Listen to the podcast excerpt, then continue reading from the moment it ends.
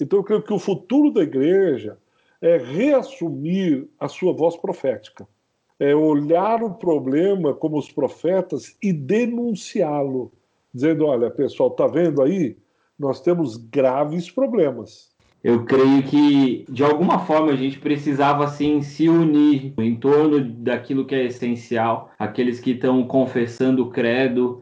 É, eu acredito que um dos segredos dessa dessa, desse evangelho perene que nós temos na sociedade é a não negociação de valores que são a base de toda a estrutura cristã. Né?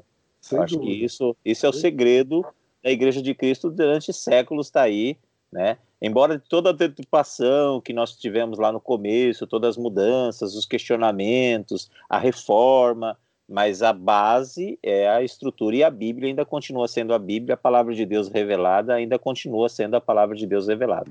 Então, uma igreja que ela não tem mais aquela ideia, né, do missionário que é enviado, mas a igreja como sendo enviada. A igreja é enviada, nós não enviamos ninguém, nós, Jesus é que nos enviou para que cumprisse a missão.